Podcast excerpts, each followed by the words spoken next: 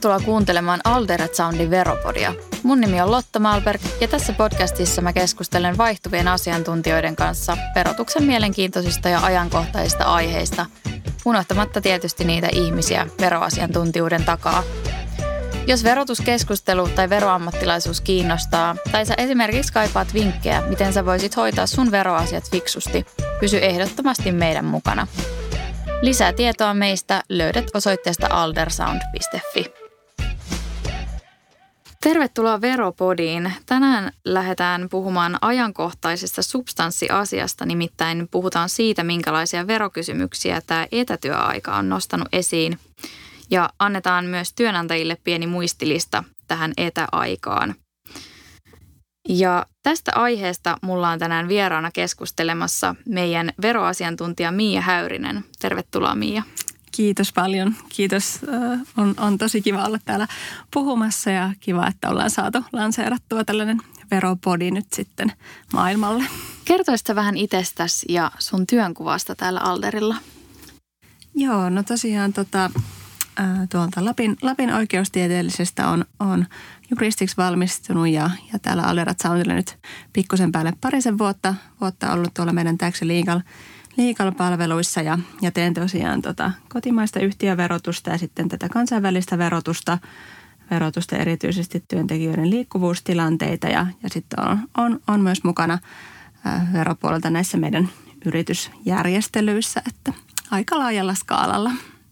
Ja tämä globaali pandemiahan pakotti monet ihmiset etätöihin ja tosiaan se, että tehdään työtä nyt muualla kuin toimistolla, niin tuli aika uudeksi normaaliksi aika nopeasti. Ja tähän etätyöhön ja muualla kuin sen työnantajan ylläpitämissä niin kuin toimistofasiliteeteissa työn tekemiseen liittyy kuitenkin aika paljon verotuksellisiakin kysymyksiä. Onko tämä etätyön lisääntyminen näkynyt Mia teidän työpöydillä?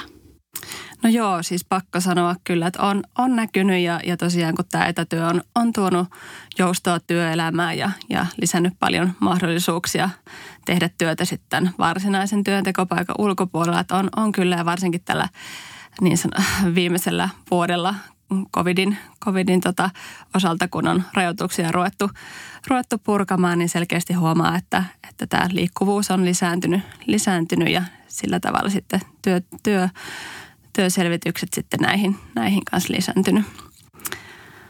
Mutta, joo. mutta tota, joo.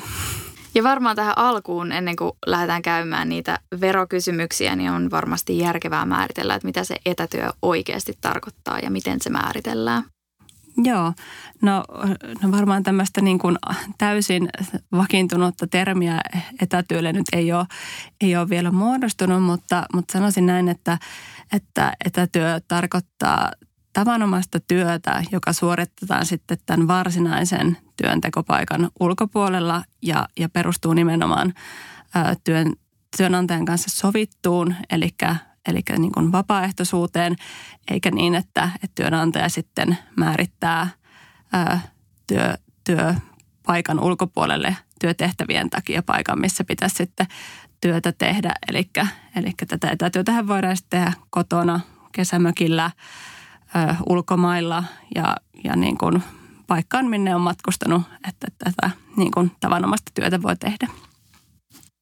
Ja nimenomaan kun sanoitkin, niin ne verokysymykset myös eroaa aika paljon riippuen siitä, että suoritetaanko se työ oikeasti kotimaassa, siinä, niin kuin, siinä maassa, missä se yhtiö myös toimii, joka toimii siis työnantajana, vai lähdetäänkö sitten ulkomaille tekemään sitä työtä. Ja voitaisiin aloittaa käymään näitä verokysymyksiä siitä kotimaan näkökulmasta. Ja tosiaan kotimaassa tehtävän etätyön verokysymykset nousee aika lailla esiin silloin, kun käsitellään niitä sellaisia kuluja, jotka normaali lähityössä toimistooloissa olisi työnantajan kattamia. Mutta nyt tietysti etäaikana ei välttämättä olla toimistolla ja tota, siellä kotona täytyy kuitenkin olla erinäisiä, erinäistä kalustoa ja muita tällaisia, joka tietysti aiheuttaa kuluja sille työntekijälle, niin miten tämmöiset kulut sitten jakaantuu ja kelle, kelle ne sitten tulee ja kenen verotukseen ne oikeastaan vaikuttaa.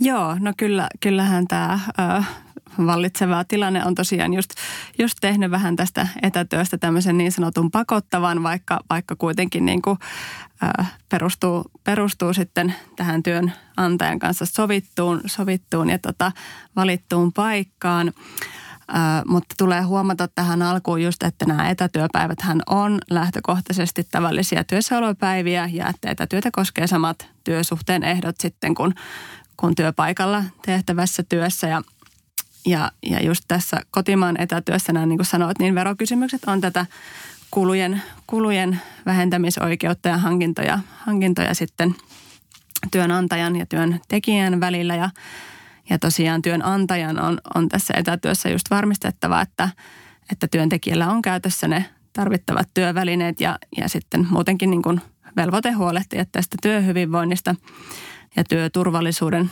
takaamisesta. Ja, ja sitten kun näitä kalusteita ja työvälineitä aletaan hankkimaan, niin tosiaan sitten määritellä se, että, että syntyykö työntekijälle sitä mahdollisesti verotettavaa tuloa ja sitten sitä kautta työnantajalle se ennakon pidätysvelvollisuus –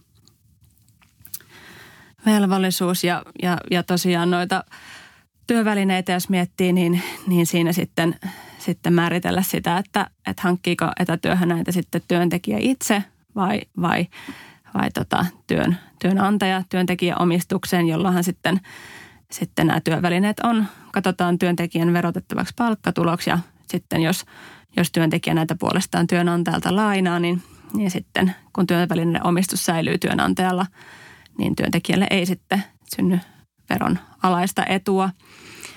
etua. Ja tosiaan muita, muita sitten näitä, näitä työntekijää koskevia ää, vähennyksiä on, on tosiaan toi ää, työhuonevähennys kaavama, kaavamaisesti tai sitten todellisiin kuluihin perustuen ja sitten, sitten tietenkin tämä, mitä, mitä etätyössä tarvitaan varmaan kaikista eniten, eli verkko, verkkoyhteys ja tosiaan jos sen työnantaja hankkii sitten – työntekijälle työkäyttöön, niin, niin tämä on sitten verovapaata, että, että, tota, että näissä on kyllä aina, aina hyvä sitten kans huomioida verohallinnon ajankohtaiset ohjeet, että, että varmasti sitten molemmin puolin menee, menee verotuksellisesti oikein.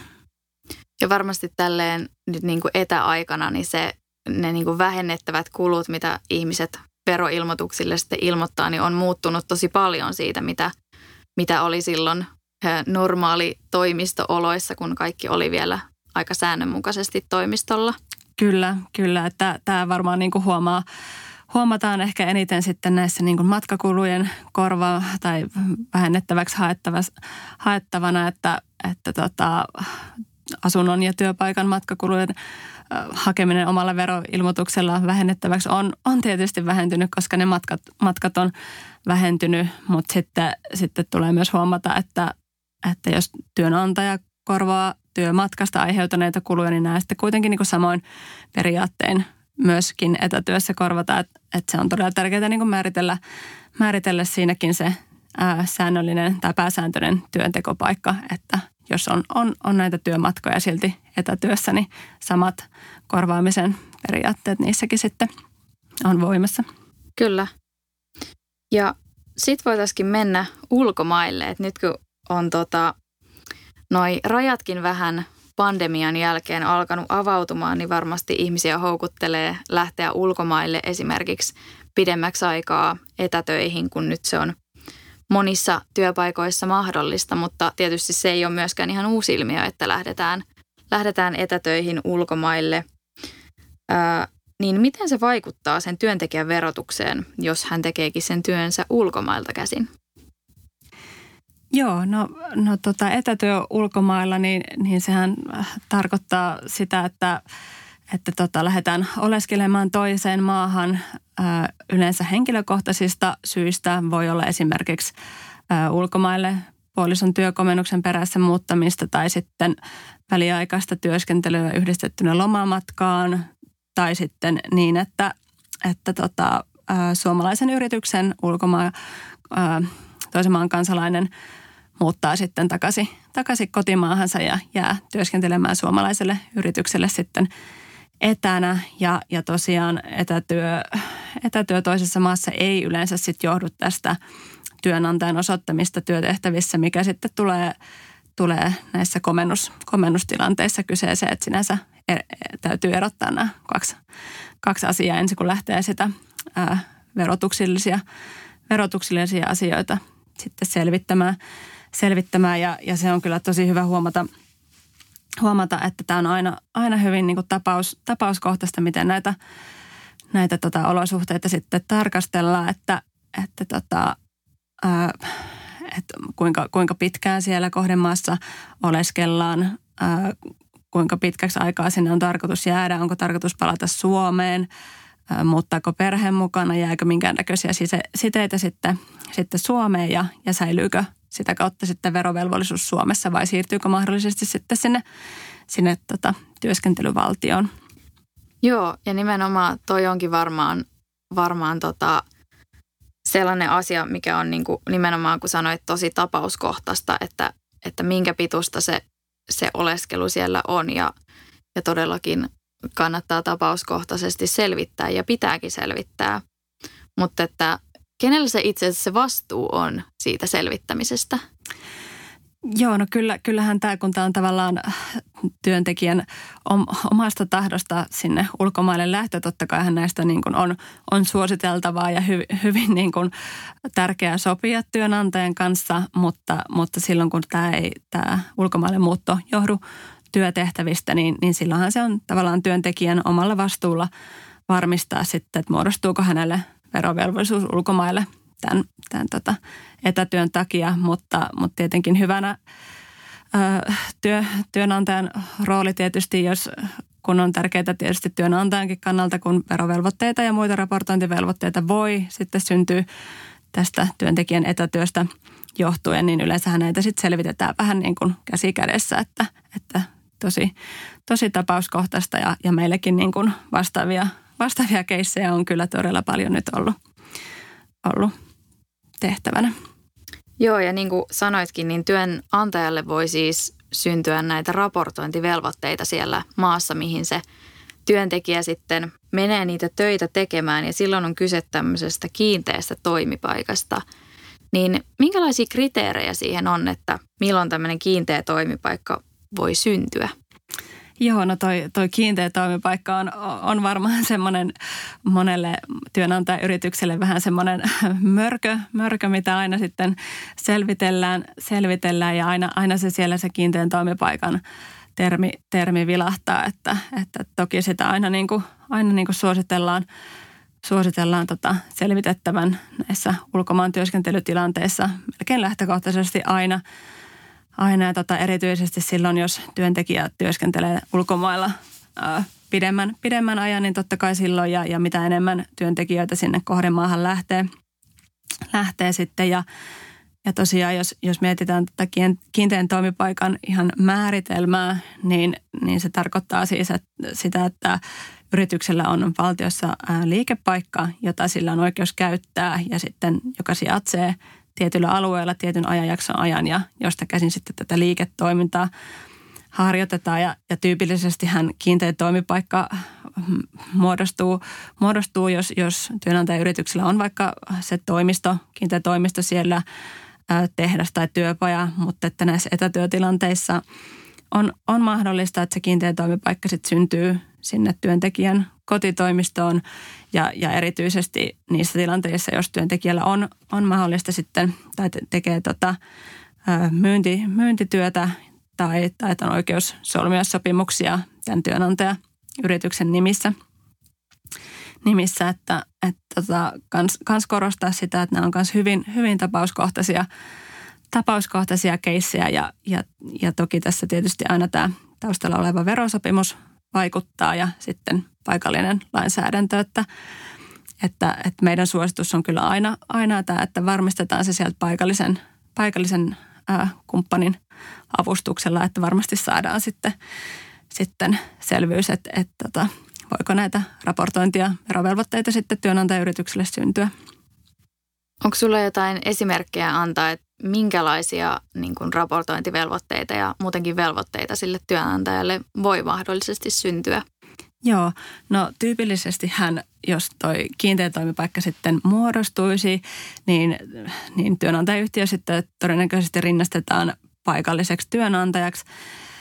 Ja, ja tosiaan silloin, silloin näitä raportointi-, rekisteröinti- ja veronmaksuvelvoitteita todennäköisesti sitten syntyy, syntyy eli ihan, ihan veroilmoituksen jättö ja, ja tota, sitten, sitten tota, ennakonpidätykset ja, ja kaikki muut, muut tämmöiset siihen työntekijän siellä oleskeluun liittyen, liittyen sitten liittyy. Ja, ja tosiaan tulee myös se huomata, että jos suomalaiselle työnantajayritykselle ei synty sitten, sitten tätä kiinteätoimipaikkaa, niin silti on mahdollista, että, että työnantajalle muodostuisi näitä paikallisia raportointivelvoitteita just tämän ennakkoperinnän osalta, ää, jos, jos tämä työntekijä sitten katsotaan siellä ää, työntekovaltiossa sitten verovelvolliseksi, että, että se kiinteä toimipaikkakaan ei niin kuin aina sulje sitä pois, kun se riippuu myös siitä työntekijän verostatuksesta tosi paljon. Että niin kuin sanoin, että aika lailla käsikädessähän ne sitten kulkee, kulkee nämä, nämä molemmat selvitykset. Kyllä. Ja varmaan myös ulkomaille etätöihin lähdettäessä olennaista on se, että mihin sosiaaliturvaan se työntekijä kuuluu, niin miten se määräytyy? Joo, no se on semmoinen äh, asia, mikä monelle varmaan tulee hieman yllätyksenä, että, että tota, nämä vero, verotus ja sosiaaliturva ei sitten niin kulje äh, käsikädessä, että, että pääsäännön, pääsäännön mukaan sitten etätyöntekijä kuuluu sen maan sosiaaliturvaan, missä tätä työtä tehdään. Eli näissä etätyötilanteissa sitten tämän työskentelyvaltion sosiaaliturvan piiriin ja tällähän sitten kun sosiaaliturvat maksetaan tähän kyseiseen, kyseiseen maahan, niin sitten esimerkiksi eläke, eläke määräytyy paikallisten, paikallisten lakien, lakien mukaan, mutta mutta tota, monelle on sitten varmaan kuitenkin tuttu tämä, tämä A1-todistus, kun, kun operoidaan EU- ja etämaassa ja, ja Sveitsissä.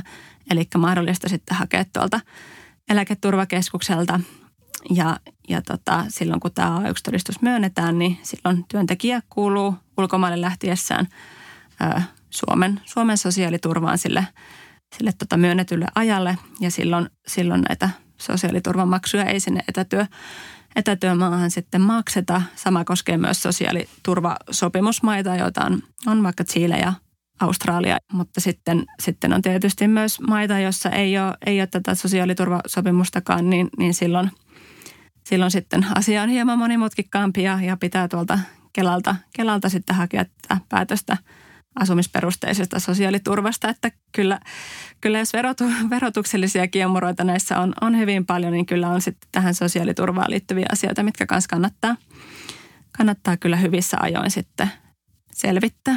Ehdottomasti ja niin kuin on kuulunut, niin tähän etätyöhön oikeasti, varsinkin ulkomailla tehtävään etätyöhön liittyy niin kuin tosi paljon verotuksellisia kysymyksiä ja varmasti työnantajat ja myös työntekijät on joutunut näitä ratkomaan erityisesti tässä viimeisen parin vuoden aikana, mutta ehkä korostetusti se, että näitä asioita kannattaisi miettiä ennen kuin lähdetään sinne ulkomaille etätöihin. Että onko teillä näkynyt se, että nyt tämä on selkeästi lisääntynyt, mutta sitten ehkä herätään vähän – jälkikäteen näihin velvoitteihin. Kyllä, kyllä. Se on se, on se tota, totta kai niin kuin tässä asiantuntijaroolissa, että mitä aikaisemmin sen parempi ja pystytään rea- reagoimaan sitten, sitten tota, hyvissä ajoin ennen kuin on se, on se tota lentolippu kädessä ja työntekijä on sinne maahan jo menossa. Mutta ymmärrän toki, että nämä on, nämä on tota, voi tulla aika nopeallakin varoitusajalla sitten sitten nämä, nämä tota tilanteet, että, että mitä aikaisemmin, niin sen parempia myös sen paikallisen, paikallisen kumppanin äh, taholta sa, saatavien varmistusten osalta on, on hyvä, että sitten ollaan, ollaan ajoissa liikkeelle. Kyllä ehdottomasti. Ja varmasti tähän loppuun on nyt järkevää antaa tämmöinen muistilista työnantajille, erityisesti näihin tilanteisiin, kun työntekijä sitten sanoo, että no minäpäs nyt lähden sitten huomenna tekemään töitä ulkomaille, niin mitä kannattaa muistaa ja mistä asioista kannattaa huolehtia? Joo, no, no kyllähän tosiaan just varsinkin tässä ulkomaan, ulkomaan etätyössä, niin, niin aina kannattaa ää, totta kai niin kuin sopia, sopia tästä työn, työnantajan kanssa ja, ja, ja tosiaan aina suositellaan, että tästä etätyöstä sitten otettaisiin tähän varsinaisen työsopimuksen liitteeksi sitten niin kuin tämä etä, etätyösopimus ja ja tosiaan tota, selvittää nämä maakohtaiset ilmoitus- ja rekisteröintivaatimukset ja, ja ennakonpidätys- ja raportointivelvoitteet, mistä tuossa puhuttiin. Ja, ja sitten tosiaan tämän ää, työnantajan verotuksellinen status työskentelyvaltiossa, eli just tämän kiinteän toimipaikan kannalta, kannalta tosiaan tuloverotuksen näkökulmasta ja sitten, sitten työntekijän oma verotuksellinen asema, asema sitten ja, ja tosiaan tota, mitä kanssa suositellaan, suositellaan sitten, niin mitä nopeammin se parempi, niin saada sitten tämä kotipaikka, kotipaikkatodistus todistus ja, ja sitten tämä A1-todistus, että, että ne on kyllä, on kyllä aina, aina hyvä sitten varmistaa, että ne on, ne on hankittu, hankittu, kun tätä etätyötä lähdetään, lähdetään tekemään sinne toiseen maahan. Kyllä. Ja varmaan yksi kohta vielä muistilistalle on se, että oikeasti käyttää ulkopuolisia asiantuntijoita, jos, jos tota, itsellä ei tietoa näistä niin paljon ole, että nämä on niin kuin tosi kiemuroita nämä verotuskysymykset itsessään, mutta niin kuin sanoit, niin kaikki sosiaaliturva ja tietysti varmasti vakuutuksetkin on, on mietittävä asia. Kyllä, kyllä, että, että tehdään tosi paljon, tosi paljon tietysti sitä kokonaispakettia, että missä otetaan sitten myös tämä niin kuin, äh, legal puolen äh, asiat, asiat huomioon ja, ja työsopimukset ja vakuutukset ja sitten tietysti kaikki, kaikki muut, mitä niin kuin työluvat ja et, et todella, todella laajahan tämä on, että et se tulee varmasti monelle niin kuin, tai ajatus, ajatus on se, että, että eihän sinne ole kun lähteä, kun on todennäköisesti oletus, että tuun jossain vaiheessa takaisin, että se on se tietty pätkä, mutta kun sille tietylle pätkälle liittyy aina, aina niitä sitten eri steppejä, mitä, mitä täytyy huomioida ja, ja taklata sitten, että, että varmasti kaikki menee sitten, sitten molemmin puolin oikein. Tosi hyvä juttu. Saatiin tämmöinen tiivis paketti siitä, että nimenomaan mitä, mitä kannattaa miettiä ja, ja muistutus siitä, että kannattaa reagoida ajoissa mieluummin kuin myöhään. kyllä, kyllä, ehdottomasti, että, että se, on, se, on, se on aina parempi, mitä aikaisemmin on liikkeellä, niin, niin sitten tota, pystyy vielä sitä suunnittelua, suunnittelua tekemään ja, ja huomioimaan kaikki asiat. Kyllä, ehdottomasti. Kiitos paljon Mia, että sä olit mukana keskustelemassa tästä asiasta ja oikeasti päästiin käsittelemään tätä edelleen ajankohtaista etätyötä ja sen, sen verokiemuroita myös tässä meidän podcastissa. Mutta tämän lisäksi meidän nettisivuilta eli osoitteesta www.aldersound.fi löytyy myös semmoinen opas yrityksille kuin etätyön juridisia ja verotuksellisia näkökulmia. Ja sen voi käydä itselleen lataamassa sieltä ladattavat materiaalit osiosta. Sen lisäksi meidän blogissa on käsitelty tätä asiaa, löytyy myös samoilta nettisivuilta. Niin sieltä kannattaa ehdottomasti käydä lukemassa lisää ja ehdottomasti ottaa myös yhteyttä meidän asiantuntijoihin, jos, jos pähkäilee näitä kysymyksiä – mutta sen lisäksi meille voi laittaa tietysti palautetta ja jaksoehdotuksia tähän podcastiin liittyen Instagramissa. Sieltä meidät löytää nimellä Alder Sound tai sitten ihan sähköpostilla osoitteeseen veropodi at aldersound.fi. Ensi jaksoon. Moikka! Moi moi!